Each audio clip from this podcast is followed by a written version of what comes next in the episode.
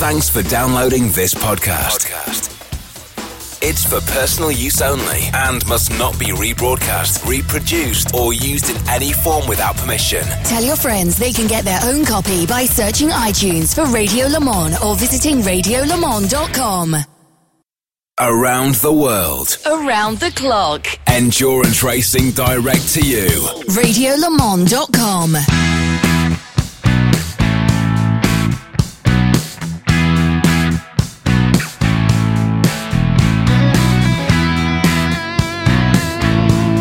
Welcome to RadioLeMans.com and coverage of the Roar Before the 24 for 2015. Jim Roller with you, along with Shea Adam here at Daytona International Speedway, where we are in the midst of the final day of three days of testing before this year's running of the Rolex 24 at Daytona. And Shea, after two days of cold, dry running, today has dawned warmer but a lot wetter. Yeah, that's a pretty severe understatement. It is wet, wet, wet out there. Cars are running their full wet tires as we see uh, right behind us, Jim. The Michael Shank racing car just pulled in, steam coming off the wet tires, but they are out running. We have several teams not running today from crash damage or from wet weather, choosing not to run. Uh, one of those was Mazda. We'll speak to some people from them later, including Jonathan Bomarito, but it is very wet outside, and teams already pulling in from the track saying it's not worth running. Well, last night they did run night practice, and we promised you at the end of uh, yesterday's program that we'd have an update for you on that. And it was indeed the defending race champions, the Action Express Corvette DP with Joao Barbosa, Christian Fittipaldi, and Sebastian Bourdais, who were quickest in that session. And then in the GTLM category, it was the number 98 car. That's the Pedro Lamy, Darren Turner, Dalla Lana, and Matthias Lauda. Aston Martin Vantage V8. That is the third session that they have been quickest in. So it's been a very good test for them. Very impressive from the Aston Martin crew. And as we saw in the PC category, it was again our defending race winners, the number 54 Core Autosport, leading the way in the night practice. And in GTD, we saw the 28 of Konrad Motorsports leading their second session of this test so far. The times were not as low as we were necessarily expecting to see, but still, we are seeing people pushing and trying to get the most out of their cars. Shea, one of the other teams that's heading home early is the entire Corvette squad. Danny Binks, a couple days of running. Have we have we learned what we're going to learn? I think we have, uh, you know, a little bit of rain this morning, and that's what they're saying for this afternoon. Uh, you know, Simon and uh, Briscoe got up to speed. The other guys are switched on, you know. So uh, we just need to get home, get working on our stuff, and uh, the weather's bad, so we're just trying to get the trucks home so we can get working.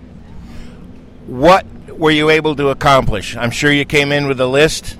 I'm sure you're not going to tell me what was on that list, but are you happy with what you were able to accomplish? Yeah, I mean these guys. Uh, you know, we prepared all the stuff, all the changes, and uh, got through them, and even added some. So I, I think we were ahead of the game, anyways. With this many runs, you know, yesterday we ran four times, so uh, after a while, it's just burning fuel. So we got through what we needed, and I think we're in pretty good shape.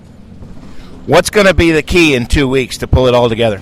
Well, stay running. You know, don't be in the pits. Uh, don't have anything silly happen like uh, you know the air jack broke at Le Mans on us, the air jack wand on the side. So, anyways, uh, if we can keep it running and uh, stay out of trouble, we'll win it.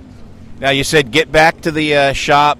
What happens when you get back to the shop? Do we tear them all down, rebuild them? What's the what's the agenda? Because in reality, yeah, we say two weeks, but in reality, you got about a week. Yeah, we got to load on on Saturday, so uh, all the sub assemblies are done. New uprights, uh, transmissions are ready, um, the engines are ready, but we'll run practice engines here. So uh, you know, uh, it's mostly just cleaning them up again and uh, putting the suspension on. That's about it. So you know, three four days at the shop, we'll be in good shape.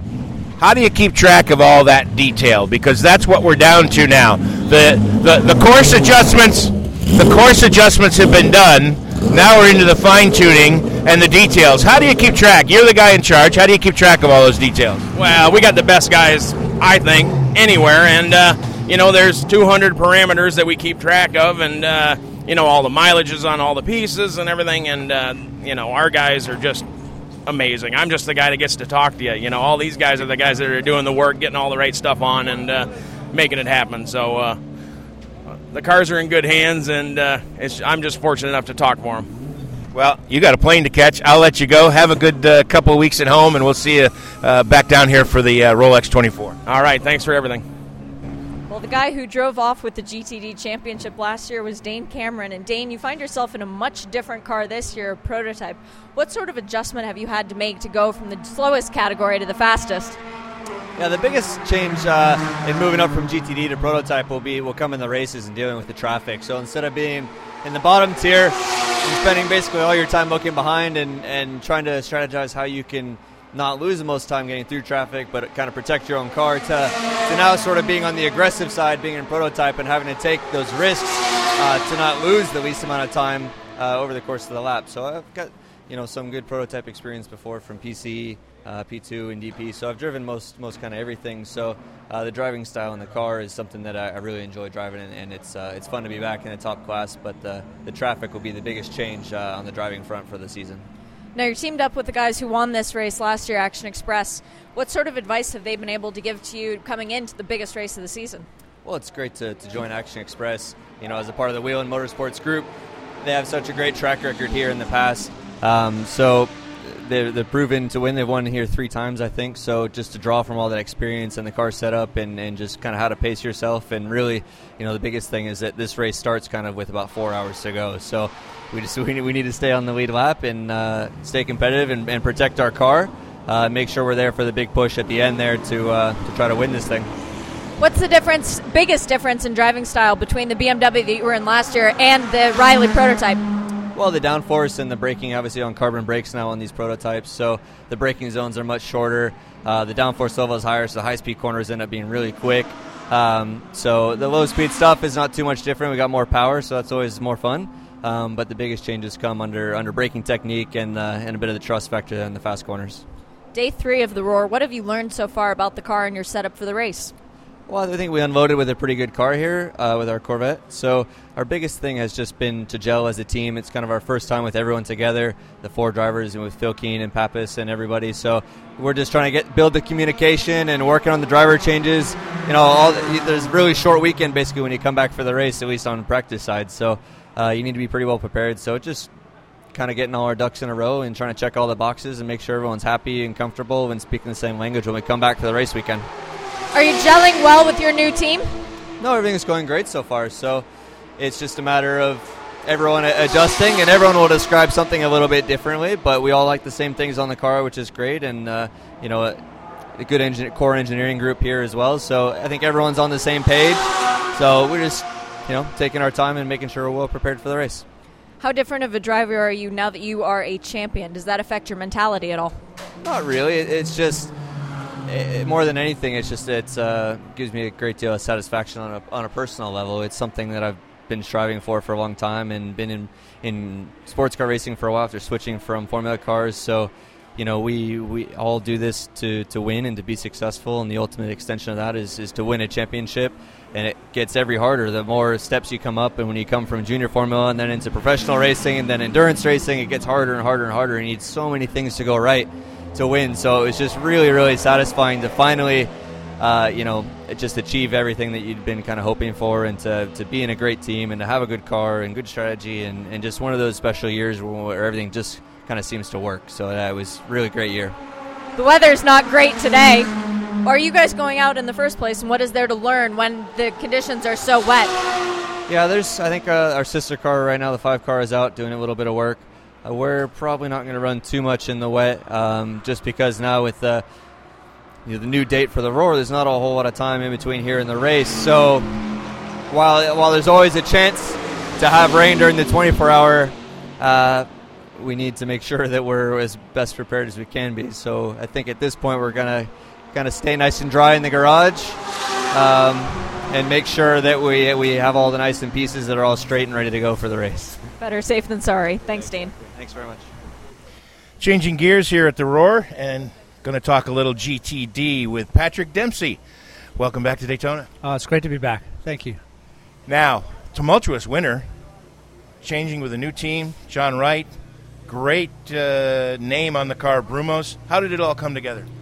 Uh, well, John came over last year, midway through the season, really helped turn our program around. Um, we had really good chemistry, had a great run at VIR, and uh, with natural progression, and certainly going over to uh, do the WEC and, and, and focusing on that and do a limited run here for at least this year, and we'll see what happens next year. It just felt like the right uh, step to take, and uh, so far the chemistry has been really good, and certainly with Brumos, you know.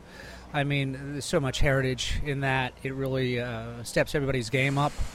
Um, and there's a lot of support from a lot of fans and a lot of people that have been through there. You know, it's an amazing group of people, and the alumni is uh, is pretty pretty special. So to be a part of that is a tremendous honor.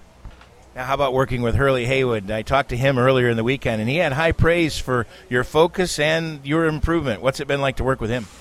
He's been really good. I mean, he, he really teaches you a lot of subtle things that help your performance, and certainly what the right mentality is through a, you know, uh, through a 24-hour race. Um, and we've been working with him, and I've been working with him for a couple of years now, and uh, it's been it's been nice. Uh, you know, it's a, once again, it's a tremendous honor, and for him to take the time to, you know, talk to me and coach me, uh, you, you know, it, it's really special. It's a lot of fun. I remember talking to you the first year you went to Le Mans.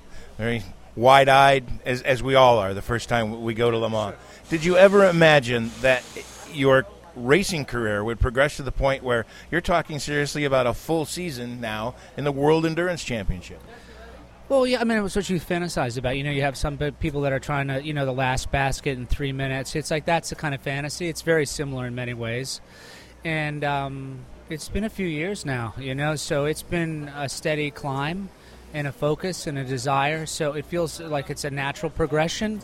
Um, I still have the wide eye. And I don't want to lose that too much. I want to be able to realize how you know how lucky I am to be in this position and try to make the most of it. I mean, there are a lot of good drivers walking around looking for rides, and you know, I'm very thankful for the opportunities that I get, and I want to make the most of it. And you know, there's something with Brumos and Porsche that you want to live up to that uh, level of uh, you know experience and certainly uh, quality of talent. You know, there's a lot of pressure on, so but that's fun. That's why you do it.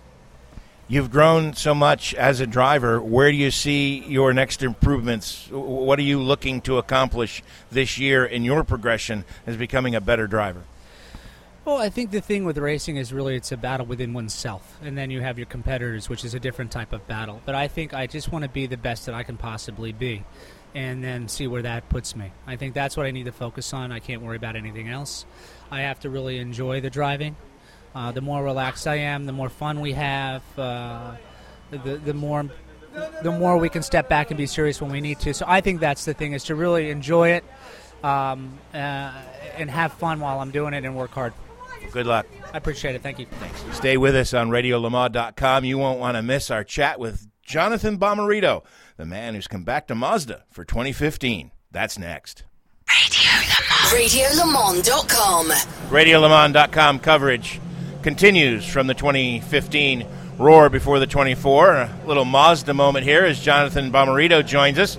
Jonathan, uh, for you, coming back to Speed Source is a bit of a homecoming, isn't it? Yeah, definitely. I I raced with Speed Source in a Mazda from like 2009 through the 2012 season. So, um, you know, a lot of great memories with, with Speed Source and Mazda. And I, you know, my background with Mazda even goes further than that. I came up through their Mazda Motorsports ladder system. So, to be back with them at a, a top level, top prototype team uh, is very special, and uh, I'm honored, honored to have the opportunity to come back and, and drive with them. That ladder system that Mazda has has really produced a lot of talent. How important was that for you? Ah, I mean, the that ladder system is kind of the, the fundamentals of the, of what you learn as a driver, um, and that that's what you know you need all of those stages and those steps to you know develop that skill set. So you're um, positive uh, required asset that the team needs at, at the top level. And, you know, it's hard to position yourself to, to, to be one of those guys, and and Mazda does a you know a better job than any other manufacturer to to help those young kids that have that dream to be a professional driver and and to uh, to meet those goals and and live you know their dream career and fortunately for me I've, I've had that opportunity and, and I'm here getting to do that. Now you took a couple years hiatus from the Mazda program and raced with Viper. A little bit of a uh, school question for you. Compare and contrast the difference between that big Viper and racing this prototype. Yeah, a lot of differences. You know, I've, I've been in uh, the GT cars, you know, heavier sedan, production based cars uh, for the last about six years now. Before that, I came up through Formula Atlantic, Formula Car ranks. So I have some downforce experience. It's just I have to pull way back in my mind uh, to gain some of that experience back. But the, pro- the prototype car is lighter, more downforce. Uh, the sight picture is a lot different. You're lower to the ground, harder to see through some corners. Carbon brakes are a lot different. That's something that I've never experienced. So, you know, there, has been a little bit of a transition period, but you know, everybody within the team, engineers, drivers, have uh, helped my uh, helped me speed up that learning curve. And so the, it, has been great. It's been a good transition, and I, I'm actually really enjoying the car. Talk uh, to me a little bit about what it's like to drive the diesel. How much of an adjustment has that been for you, or does it all just come naturally? You, you know, you as a driver, it, you don't really. It doesn't really matter. There's no.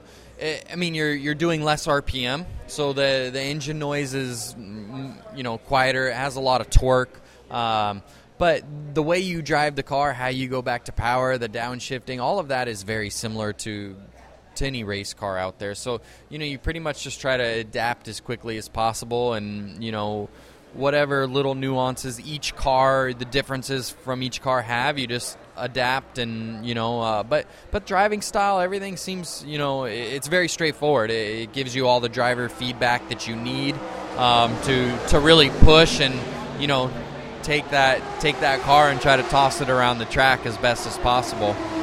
Now, our fans from the United States are quite familiar with Speed Source, but our fans in Europe, these guys are one of those overnight successes that's actually been here for a long, long time, competing at a very high level, aren't they? Yeah, it's actually uh, 2015 is actually Speed Source as a company. It's their 20 year anniversary. So the team, Sylvain Tremblay, owner, drive my team teammate, driver. Uh, you know, he's run a great program for a lot of years. Uh, they've won two 24 hours of Daytonas countless championships, countless races. So, you know, we're racing at the, the top level, but it, it's a top level team run as good, if not better, than any other team out here. So, um, you know, we're ready to, to keep that improvement. We've, we've seen they've seen huge gains from last year to this year, and I'm excited. I don't want to wish the year away, but I'm excited to see where we are a year from now because it's going to be that much uh, better as well. Well, if it is anything like the gains that they made last year. It was a very difficult year for this team. A lot of new car gremlins, a lot of breaking in, a lot of learning. Yep. But here at this test, you're seven seconds a lap faster. That's stunning improvement. Is everyone as overjoyed as you might think from the test? Yes, you know, yes, they are to answer it in short, but the because we're all racers, now all's, all's we're looking for is now we only need that we just got seven seconds now we need two to three more. So we're already looking towards that. We're you know as gratifying as that accomplishment is it's absolutely huge. You know I, I think we we probably don't spend as much time to celebrate that and really honor how big of an achievement that is because we're already looking to try to find that last three seconds. So, um, you know, and, and we're going to get there. They're not going to stop until we're there, and that's an exciting program to be behind. This is a big top end racetrack, but this car, it seems to me, is going to excel at places like Mazda Raceway Laguna Seca. Is that true? Yeah, absolutely. We're really looking forward to getting to, to tracks like Mazda Raceway. Um, you know, Daytona with these big straightaways, the high banks around here, high top speeds. This is probably one of our worst tracks. So if we can get through this race, learn some more on the you know uh, reliability side of things, it's a really good test for that. This one and Sebring for that matter. Um, it's just to you know strengthen our you know our playbook for the rest of the year. and you know we're we're definitely looking forward to getting places like Mazda Raceway. All right, well, good luck the rest of uh, this this day, the final day of the test session, and we'll see you again in a couple weeks. Thank you. I look forward to it. All right. One of the most valuable commodities in this paddock is a fast silver driver, and the fastest one of all is David Heinemeier Hansson. David, congratulations on your WEC championship. Are you excited to be going back with uh, Tequila Patron ESM? Absolutely. I mean, I love the LMP2 category. For me, that was always really the goal. Um, Tom Kristensen was driving prototypes and uh, following uh, through his trail. That's really where I wanted to be too. I had a wonderful time with Aston Martin and GT class. It was really a dream season. We could have asked for better than winning both Le Mans and the championship. But uh, I'm really happy to be back in LMP2. I'm really happy to be back with uh, Tequila Patron, ESM. It's just such a great team. They have things together. And on top of that, we get a brand new car. Really exciting. I hadn't driven a coupe LMP2 before. So um, it's a lot of fun to, uh, to sort of go through that and see a project right from the birth just a bit like Christmas for you. You get a new car. You get to come with that new car to Daytona, of all places, for the 24 hours. Now, Ryan Dalziel told us you guys are going for a win. You're not just going to use this as a big, long test. What do you do mentally to prepare yourself for this 24 hour race since it isn't a prototype? Yeah, it's it's a funny event. Um, I did it last year in the LMPC category. We didn't uh, end up finishing the race, but I got a good taste of it.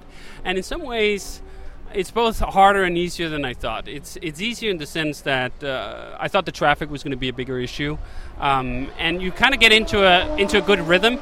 But it's also harder because there's just more opportunities for things to go wrong. There are more corners where you're just very tight to somebody else. It is a shorter track.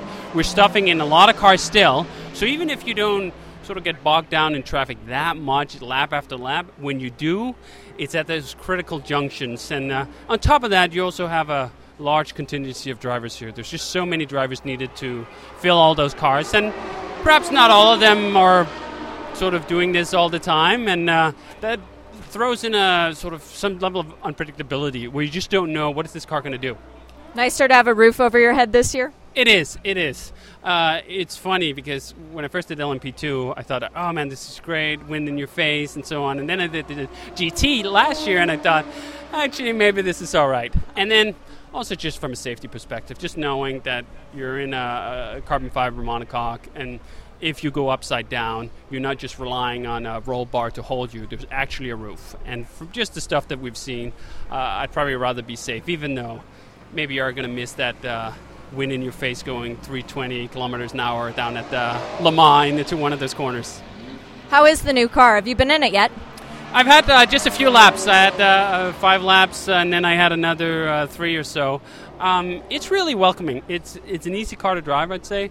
We, of course, as with any new project, have a few things we need to work on, and uh, we'll continue to, to work on those. But I'm encouraged by the speed it has already. Um, we're not nearly as far off the pace as I could have feared we would have been with a brand new setup, with a brand new chassis and everything. HPD seems to know what they're really what they're doing. Now, last year you won your uh, championship in the WEC. The year before you were second in the P2 category. What are your expectations for 2015 in the WEC?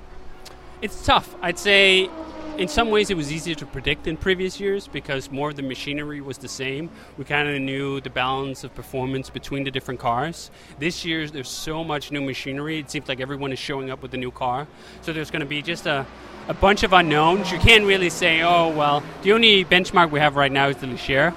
I don't think we're that far off given what I've seen so far and where we are in our development, so that's encouraging. But there's two other, three other new cars coming. Who knows what they're bringing and what they've found? Will you know where you stand after the prologue, or will it take until Silverstone? I think it'd take at least until Silverstone because with all these new cars, everyone is still figuring it out. I'm absolutely sure that none of the teams that are bringing out new cars this year have found top speed, top pace, top setup. Um, the only car that'll show up as the benchmark is the Ligier. They've had a whole year of development, so I think that's what everyone will be measuring themselves against. How much can you take away from this car and this weekend and the Roar as well, uh, the proper race as well as Sebring, running on Continentals when you will not be running on those in the WEC? I think that's probably the biggest thing. Um, I'm used to running on the Dunlops in LMP2, and they have a very different characteristic. It actually feels. You can change a lot of things on a race car, but changing the tires is probably the one that's going to have the biggest impact not just in outright pace, but in drivability and in what you can do with the car, what it allows you to do. Direction change and some of those things. Um, this tire has its own set of challenges. Let's just put it like that. Versus, uh, I'm very, I'm very much looking forward to us getting on what I know, the Dunlops. Um, I ran those for, for a long time, and I kind of feel like I know what that tire is going to do. I don't quite know what the Continental is going to do. RadioLeMans.com. Welcome back to RadioLeMans.com's coverage of the Roar before the 24. And in honor of Declan Brennan, we have found the fastest Irishman here, uh, Damien Faulkner. Damien, you were the fastest one in uh, the P3 practice session you are driving with some possibly new faces to this paddock for people who may not know. Uh, who are your co-drivers, and uh, what do you like about them? Well, Shea, thank you for the introduction. Um, I think I'm the only Irishman actually here, so um, yeah, I, it'd be too bad if I wasn't the quickest. But uh, yeah, we've had a good day um, so far. Well, it's been up and down. We've had a good session number three, um, and then session number four, we've had a, a few uh, electrical gremlins. Um, we have a yeah good team of drivers here. Um, my first time working with Mike Skeen, really impressive, really really good. First time uh, working with Kuba Giermaziak as well. Um, obviously, he needs no introduction. Um, he's very good. Um, if he would just turn up on time, now it'll be even better. Showed up a day late.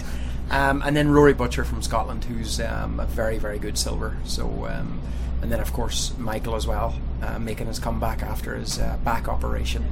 Um, seven months ago or thereabouts. So um, he's been out for a good bit, but uh, he acclimatized himself well yesterday, settled in well, um, and uh, it's a bit like riding a bike, really. You know, it's it comes back to you very quickly. So um, yeah, it's all it's all um, work in progress.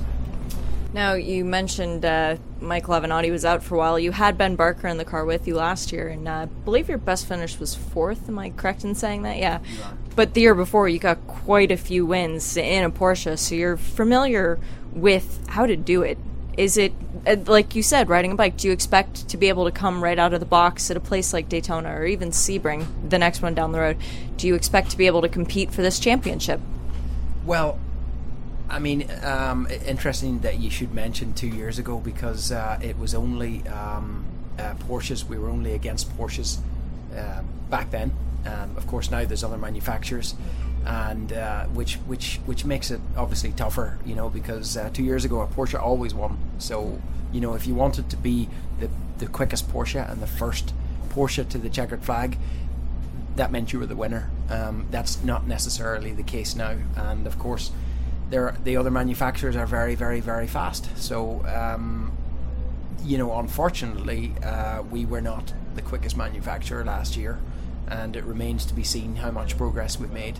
Um, but it's all uh, really in the hands of um, the the um, championship organisers and the way they run their um, balance of performance and how you know how they come to their decisions and stuff. So you know they give some teams breaks, other teams they they uh, don't give breaks, or rather manufacturers. So it sort of ebbs and flows. Really, so you know the the people who are really quick will be really quiet mm-hmm. and happy, and those who are not, you know. Uh, seen to be as favoured as much, if you like, um, will be shouting. So um, yeah, it's it's uh, it's up and down. Well, we know that when uh, when a team comes to a track, they don't necessarily lay it all on the line. But when you come to the roar, you push as hard as you can. Are you going to be happy if you come away the fastest Porsche?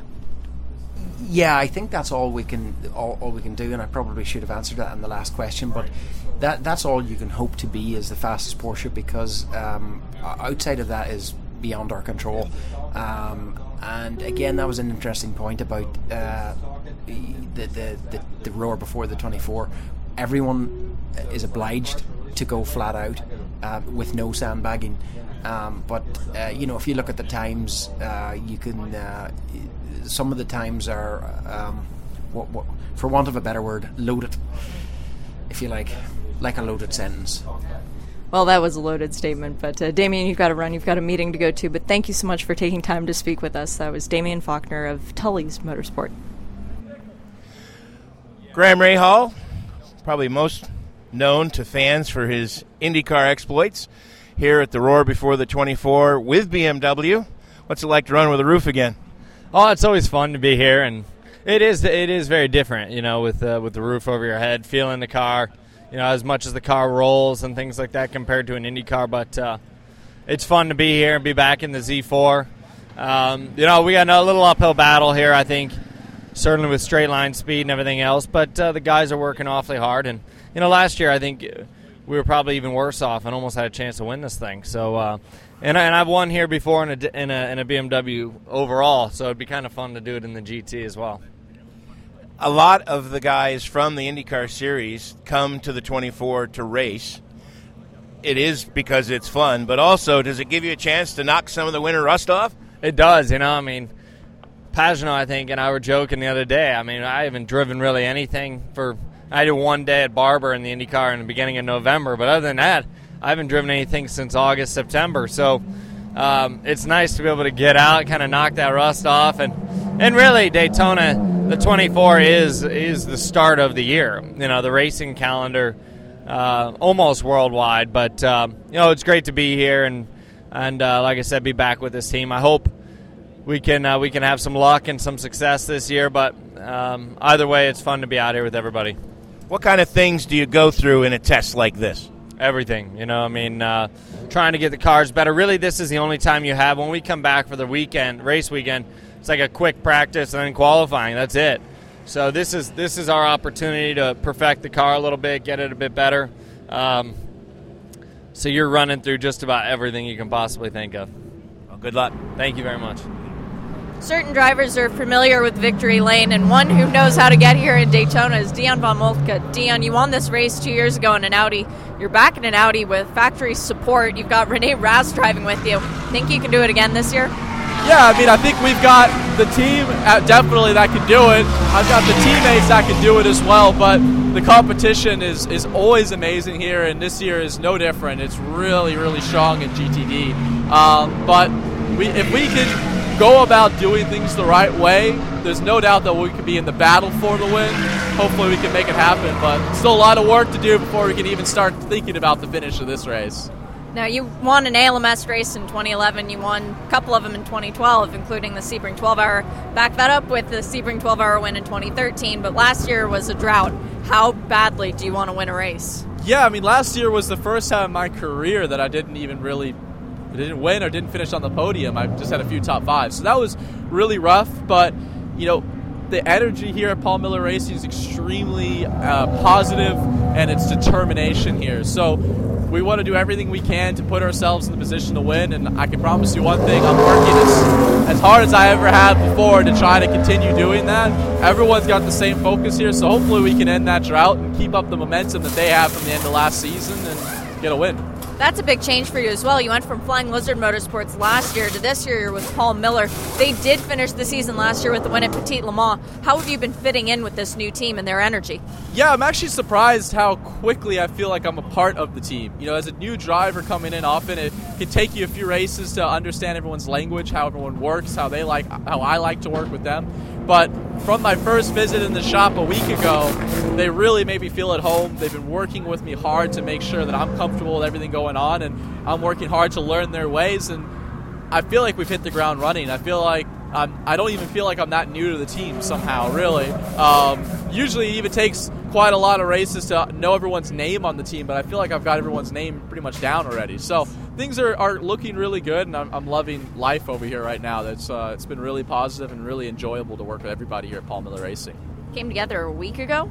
Um, it came, we've been talking since Petit last season. Um, I would say it came together, if I remember right, I think just before Christmas, but nothing was really finalized until last. So I only met everybody last week. Yeah, so it was it was last minute, and teams have been testing since November, so we got some work to do.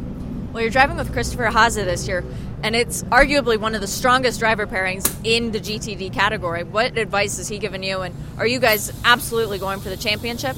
Oh, absolutely. The thoughts are all on the championship. Um, that's they came second in the championship last year, and you know, they think that they could have won, and I believe them. You know, there was it was close. Um, I've never really been in a position to fight for a championship, and when I came on board and when I was talking to Paul over the months, I said that's what I wanted to make happen. Um, Chris and I know each other decently well, but now we're getting to really work together, which is great. Um, you know, really, he's been giving me advice on how the team likes to work, what he sees where we can uh, improve, and, and what they do really well, strengths and weaknesses. And hopefully, I can back him up, and he can back me up, and we can push the team forward, and they can push us forward. Well, with Flying Lizard, you were part of a two car team. With TRG before that, you were part of a two car team. Now you're part of a one car team. How much of a difference has that made? Um, you know, it's difficult to say the weekend of the 24 because it's so hectic. There's so many drivers already. Um, things are a little bit calmer. Uh, there's less people on the team. There's more of a focus on one car. Um, you do lose the ability to do setups on both cars and figure out what works, but we've got a really good engineer, a really good team manager, a great team owner, and some great drivers. So we're not we're not losing anything here. Staying with the 48 car of Paul Miller Racing, uh, the shoe that they brought in is Rene Rast, Audi driver. Congratulations on your uh, upgrade driving the R18 at Le Mans this year. But uh, focusing on this race first, now you've won the 24 hours before. Can this car do it? I think yeah. I mean, uh, in the past years we saw that the Audi was quite competitive. We were always fighting for for the victory in the last couple of years. So I think it will be the same this year. I mean, we saw it already in the in the Roar in the test today or the yesterday um, that the field is quite competitive. It gets from year to year, it gets more competitive and uh, it gets tighter. So we'll see. I mean, uh, at the moment we cannot say how quick we are because everyone is just not showing everything. But I hope uh, that we will, we will be uh, on the top as well for this year. Do you think it'll be in qualifying that people show their true pace, or hour 22 of the race? I think hour 22 we will see the real pace of the cars. I mean, it's all. It was the same all uh, the back in the years. Let's say the first 23 hours is just uh, trying to bring the car over the distance, and then uh, in the last couple of hours, the race really starts. And um, maybe no no one will show the real pace and qualify, but uh, for sure in the last couple of hours we will see the real pace. You've been in an R8 before in this race. How does this edition, this uh, 2015 model, compare to the previous ones you've driven? I mean, we got some uh, some updates from 2014 to, to this year. We got a bigger wing and we got some uh, small updates in the car, which you could feel, of course. Uh, otherwise, it would not be an update. So um, I think, but everybody just got an update on their on their cars. So everybody is just a bit faster than uh, than last year. So it makes more interesting for us to see uh, how we are. You're driving with the team who won the last race of the last season, so they've got a bit of momentum going on their side. Have you felt that? Yeah, definitely. I mean, the team was waiting long, long time for that victory, and now they kept the momentum to to January for Daytona for the Roar. You can feel everyone is very motivated and is very putting a lot of effort into this whole thing, and uh, yeah, I can feel it. And everyone is like, like I said, very motivated. They they give everything, and um, yeah, I'm looking forward to the race. Now you're driving with Dion von Moltke, who uh, we talked to earlier. He won this race uh, two years ago. You've won the race before, but your other two co-drivers have not. What advice have you been able to sort of give them to bridge that gap? Uh, I mean, Christopher and Bryce, they, they also have a lot of experience. I won uh, 24 Nürburgring last year with Christopher, so he has also a lot of experience in endurance racing. And uh, Bryce won Petit Le Mans, so he also has a lot of uh, ex- endurance race experience. So I think I don't have to give them any advice. It's just uh, down to a bit of luck, a bit of performance, and uh, we just need to stay out of trouble for the race and then see what happens at the end. Well, people who are familiar with the Paul Miller Racing livery know that it's a traditional sort of black and white, and this car looks very Audi, and I say that because it is silver and red and black.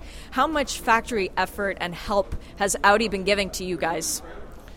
I mean, the team still um, is Paul Miller Racing. Mm. But of course, Audi supports a bit. They send some mechanics and some engineers, but uh, the main main uh, work is doing still the Paul Miller Racing team. But of course, uh, Audi is helping a bit, but not too much actually. I mean, it's it's good for, for the team that they have some uh, some uh, mechanics from from Germany who knows the car a bit better, maybe in more in detail. So Audi gives a bit support, but as I said uh, main of the effort runs the Paul Miller Racing team. And what has Paul Miller Racing learned from this test?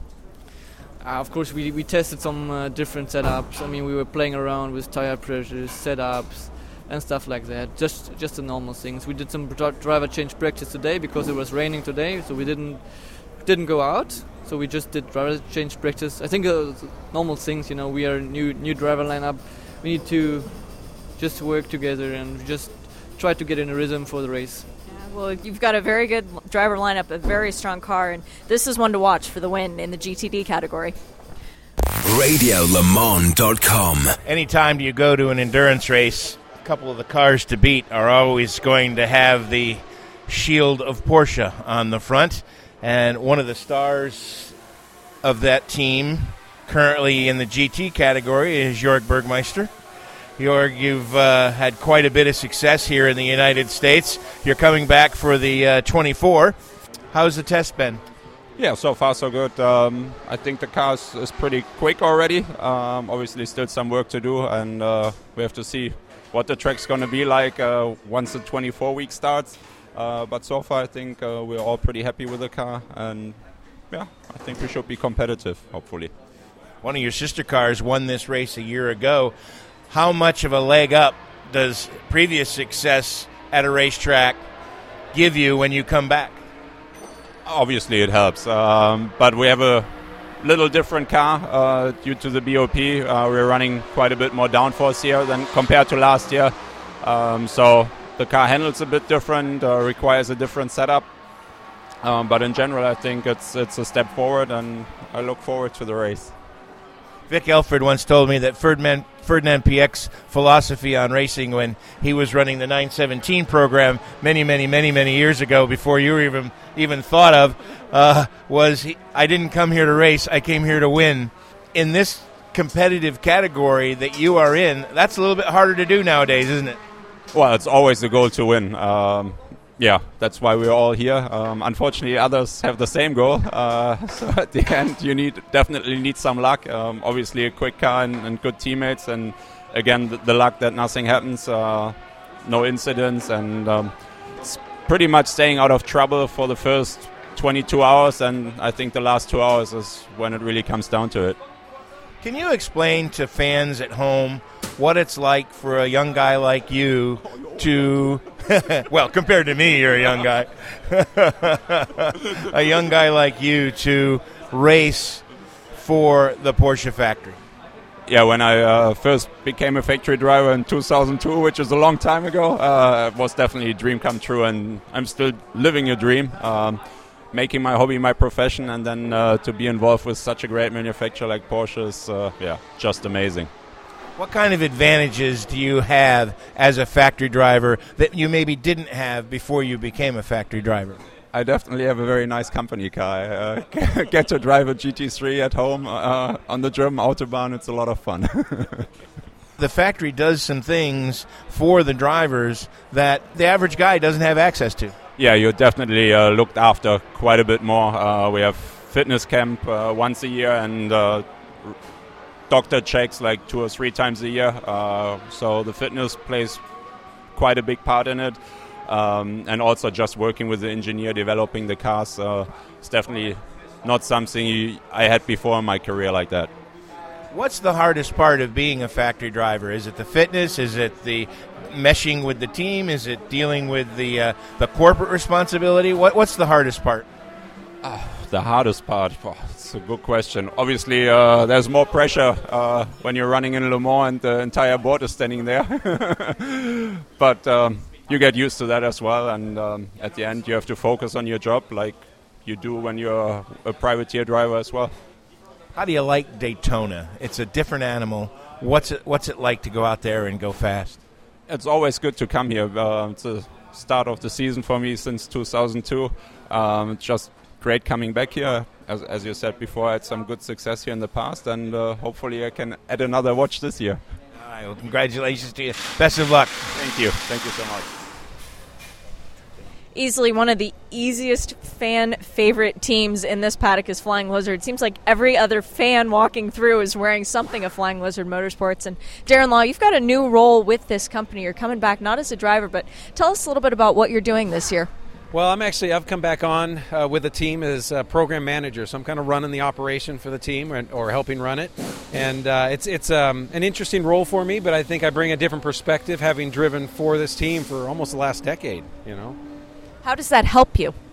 Well, I had you know I come in with a lot of insight, and I'm um, I know the industry well, so it's I, it's maybe a bit of a different role than a manager that ran um, you know a, a, a business. Um, uh, again, I understand the industry and I have a lot of history here. Very different driver lineup for this 24 hours. Uh, who are your drivers and uh, what have they been in before? Well, actually, it's an interesting one. We have uh, Markus Winkelhock, who drove for us last year. He's the one that actually took this thing to the finish line, and we thought had it won. Uh, he's um, he's a factory driver for Audi out of Germany. Uh, we have Robert Thorne, who's joining us with some other programs this year. He uh, comes out of World Challenge driving a McLaren, uh, both very quick. Um, and we have two guys from Japan, Japan uh, Tomonobu Fujii. I got to pronounce that right. he is a factory driver for Audi in Japan, and then. Um, Satoshi Satoshi Hiroshi. Well done. Uh, something like that. Anyway, uh, and he is a Carrera Cup uh, champion. So uh, all experienced guys, and um, like many of the teams with this class, we have two factory guys and two silver drivers. Have they been gelling well throughout this roar? Yes, it's actually been great. Um, it's been a good experience for the guys from Japan. They have not been here, although they have done uh, other 24 hour races. So uh, the whole team is working together well, and times are good. And are you feeling comfortable in, with your position right now in the work, considering that you did finish second here last year? Actually, yes. The car, we were uh, second quick last night in practice, and we really, knock on wood, have had uh, no issues. Cars handled well. Uh, it's been fast. So, um, you know, this is such a great team, and, and they've been around it for so long, and, and they're so experienced. So I think we've got all the right pieces in place this isn't the main program and the main focus of the year. So, how does the team prepare for a race like this, knowing that they'll be doing this in Sebring? Am I right in that?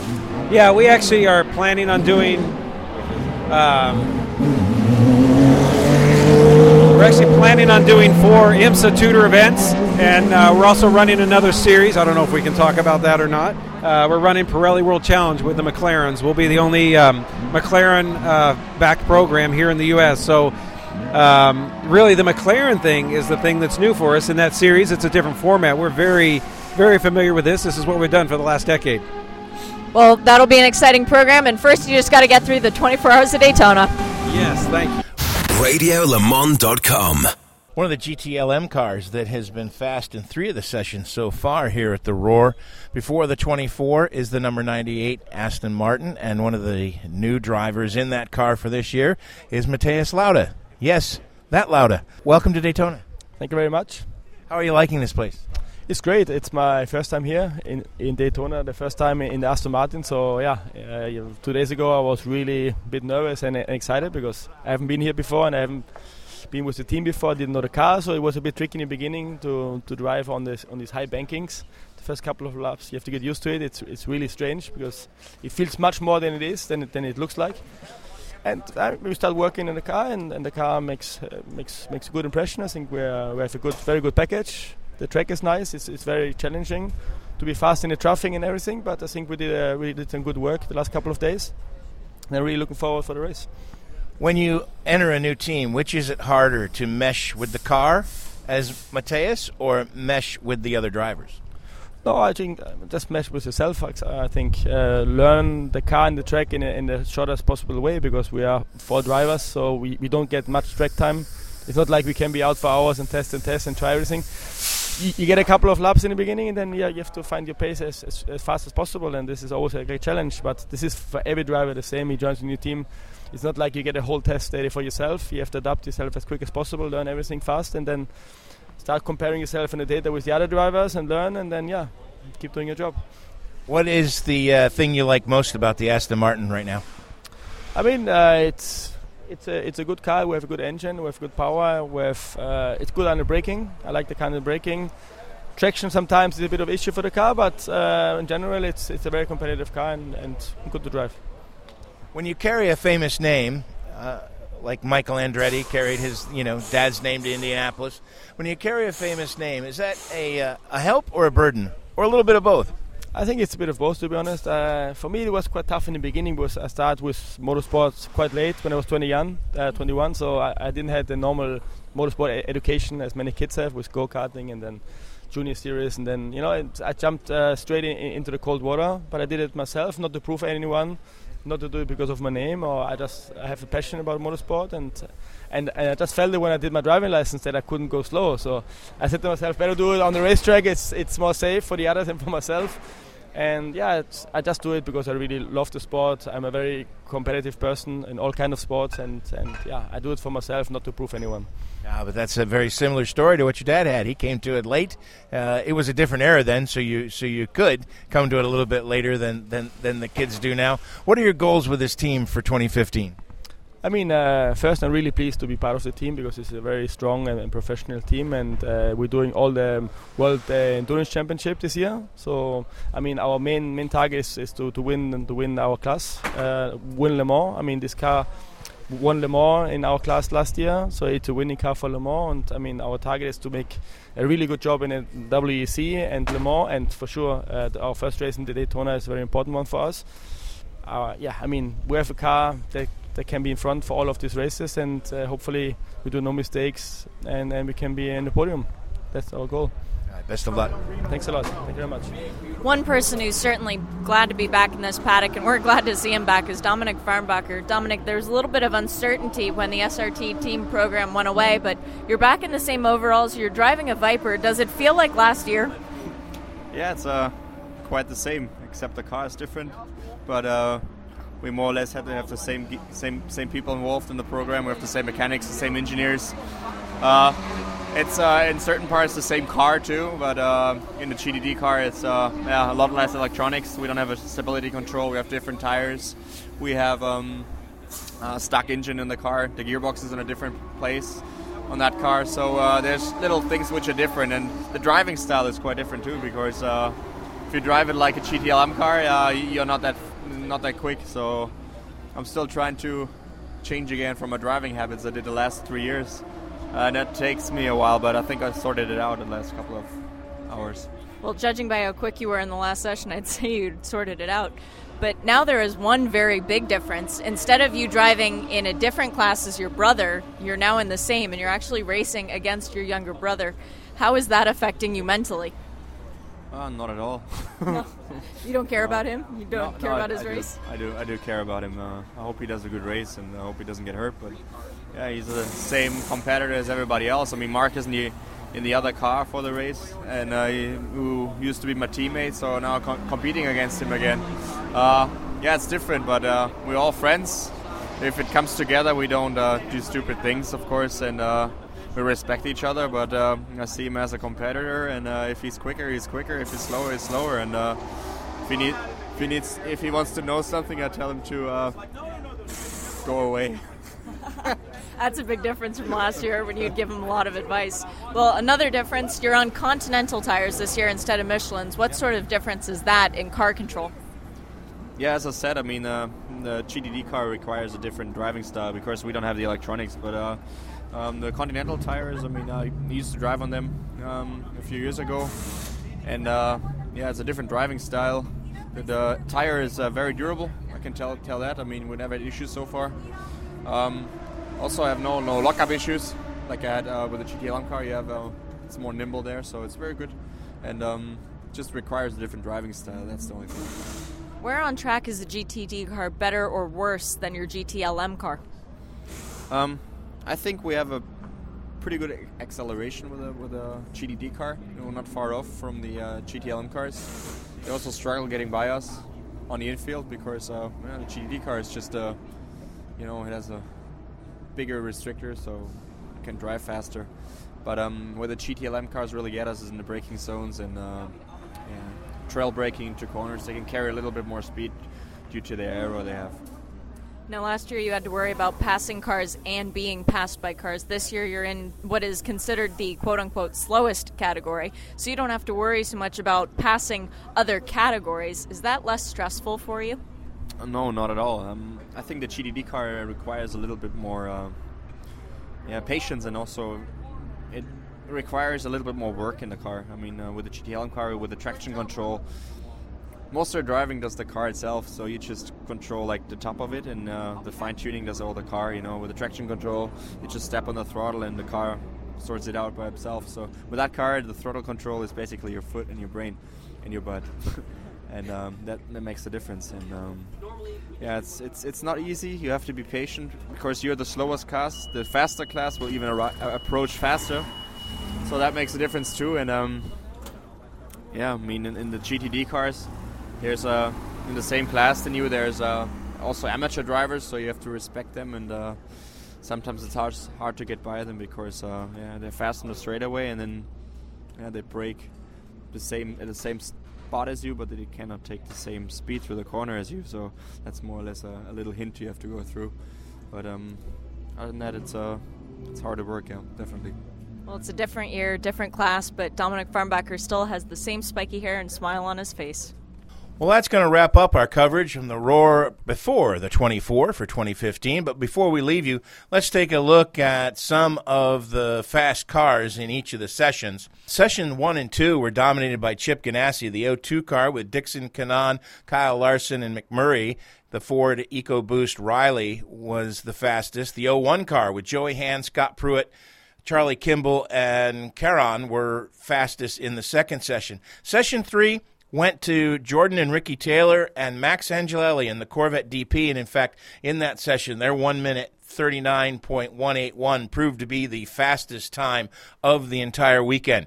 Session four saw our first P2 car come to the front, the Ligier JSP2 Honda, and that one under the uh, helm of Michael Shank with Pew, Osnegre, AJ Allmendinger, and McMurray behind the wheel of that car.